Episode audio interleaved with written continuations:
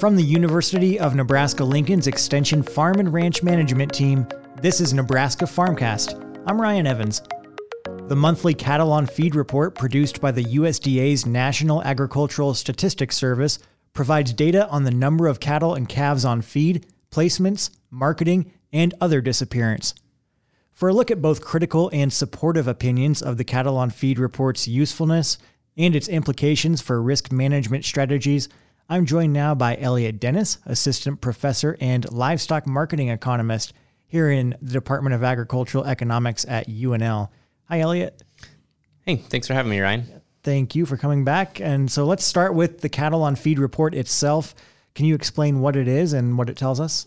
Yeah, so the Cattle on Feed report is something that's released every month uh, at 3 p.m. on the third Friday of the month. And it, as you mentioned, it provides a couple of factors cattle placements, marketing, other disappearance. And it's really used as a barometer for how much uh, meat is going to be available in the market in three, six, and even sometimes nine months. Like many reports of this nature, the Cattle on Feed report does have its proponents and its skeptics. So, uh, what do you know about the the basic views that each one of these sides takes on the report? Yeah, so the the whole argument is whether it adds value or not. And so uh, USDA would argue that it does add value because the market uses the information and we see prices move both before and after the report. Uh, market participants would say that uh, while it provided value in the past, its uh, value is less so, and so maybe USDA should re- rechannel resources towards something that has a larger impact.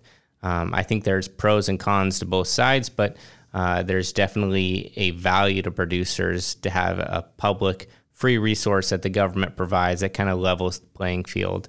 Um, if we didn't have the cattle on feed report, we can think uh, where would we go for information on uh, how many animals are coming to market, and really we'd we'd be relying upon uh, a more voluntary system or a, a fee for service system. And we'll get to more about how the USDA evaluates the report themselves. But you've also looked into academic studies of USDA of USDA reports, including the cattle on feed report. So, uh, what have those told you? Yeah. So uh, when these conversations come up in kind of the um, in the general public, academics are interested to see if there's any base to what they're saying. So a lot of studies have been conducted on various USDA reports. Most of them have been in the grain sector. Uh, but a few have examined the cattle sector, the cattle inventory report, the cattle on feed report in particular, and they found that uh, generally there's been uh, positive impacts. So it would mean that prices do move both pre and post uh, reporting. But really, what we see is that it's actually diminished since about 2000. So, really agreeing with some of the market participants that uh, the market doesn't move quite as bit. Now, there's a couple reasons for that.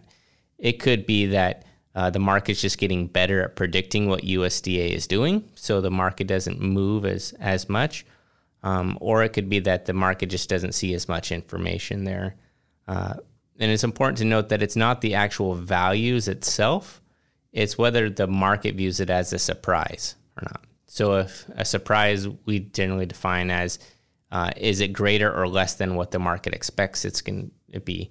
And positive market uh, report surprises um, have generally been uh, pre report versus uh, post report. So, you've been talking about the academic findings related to uh, the Cattle on feed report. Why does that matter to the industry? Yeah, so it really is trying to provide what information is going to be available for producers.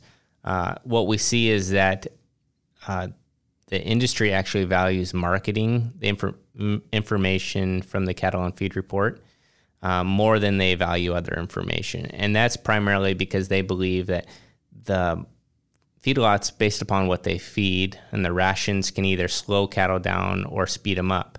And so, what they're really trying to see is how many animals could potentially come to market. The second most important thing in that report is going to be how long cattle have been on feed for. So, we using the information of placements, uh, we can actually see uh, how long cattle have been on feed for, and that those are the two primary things that academics have been really looking at as it relates to the cattle on feed report. Great. And back to USDA, how do they evaluate the impact of their own report? What what are they looking at? Yeah, so uh, few people actually know that, but USDA does an annual report that's released every spring uh, in April, and they actually evaluate how well they've done that year. And they've been doing this since about 1988. And uh, what they found is that the cash price movements are larger um, after the cattle on feed report than before, and that these price movements have uh, become nominally higher uh, although not statistically different than they've been in the past. Um, they've also found that during supply shocks, pre report movements um, are larger in the week before the report than after the report. And lastly, when cattle inventory is increasing, those reports to those market shocks tend to be higher. So right now we're in a period of contraction, and so we'd actually expect that the cattle on feed report should provide a little bit less information.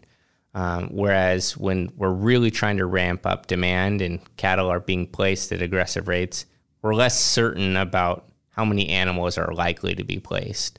Um, so it's important to kind of consider these things that where we're at in the cattle cycle, uh, whether we're talking about the pre report or post report, really matters in what we consider the quote usefulness of the report itself.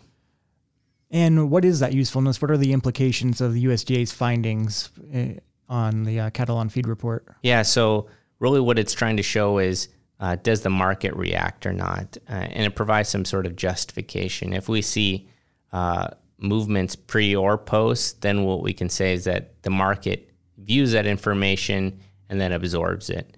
The reason why we don't look at uh, time periods longer before or longer after is because there's a lot of factors that could potentially uh, we'd say confound or, or muddy the water between the cattle on feed report. But the week before uh, the cattle on feed is coming out, there's a lot of anticipation on what it's going to say. And the week after, since it's released on Friday at three, there it quickly gets absorbed into the market. Great. And you recently had the opportunity to host Nick Streff with USDA NASS on a webinar uh, here that looked at the Cattle on feed report and really did a nice job of breaking it down. Uh, and it can probably be intimidating for some people, right, as, as they approach utilizing the report. Uh, so uh, maybe just give a quick plug for, for that webinar, what you discussed with Nick, and what people might learn from that. Yeah, it is. Uh, when we talk about the Cattle on feed report, there's a lot of numbers that are USDA uh, is putting out there. Uh, so we invited Nick Streff. Uh, he's the regional director of NASS, based here in Lincoln. He actually at one point oversaw some of the the numbers that went into the cattle on feed report, and so he really kind of opened the books per se and uh, showed us what actually goes into the reporting process. How do they come up with the numbers that they have? How do they sample? And then really provided an indication on, you know, what type of questions do we normally get? And all of that's available in that that webinar that you mentioned. There's also an accompanying uh, document that summarizes the webinar and also with a Q&A questions that we had at the end. Um, and we'll just encourage people who are interested in knowing more about the report itself and also an opportunity to get some of those commonly asked questions about the report, uh, some of those answers that Nick provided. Great. And all of those resources are available on our farm and ranch management website, farm.unl.edu. And we will be sure to link to those on this uh, current article that you can read by Elliot on uh, what we're talking about here in this podcast. So, Elliot, thank you very much for joining me. Thanks for having me, Ryan. This has been Nebraska Farmcast a production of the Extension Farm and Ranch Management Team in the Department of Agricultural Economics at the University of Nebraska Lincoln. For decision making tools, articles, podcasts, videos, and more, visit us online at farm.unl.edu.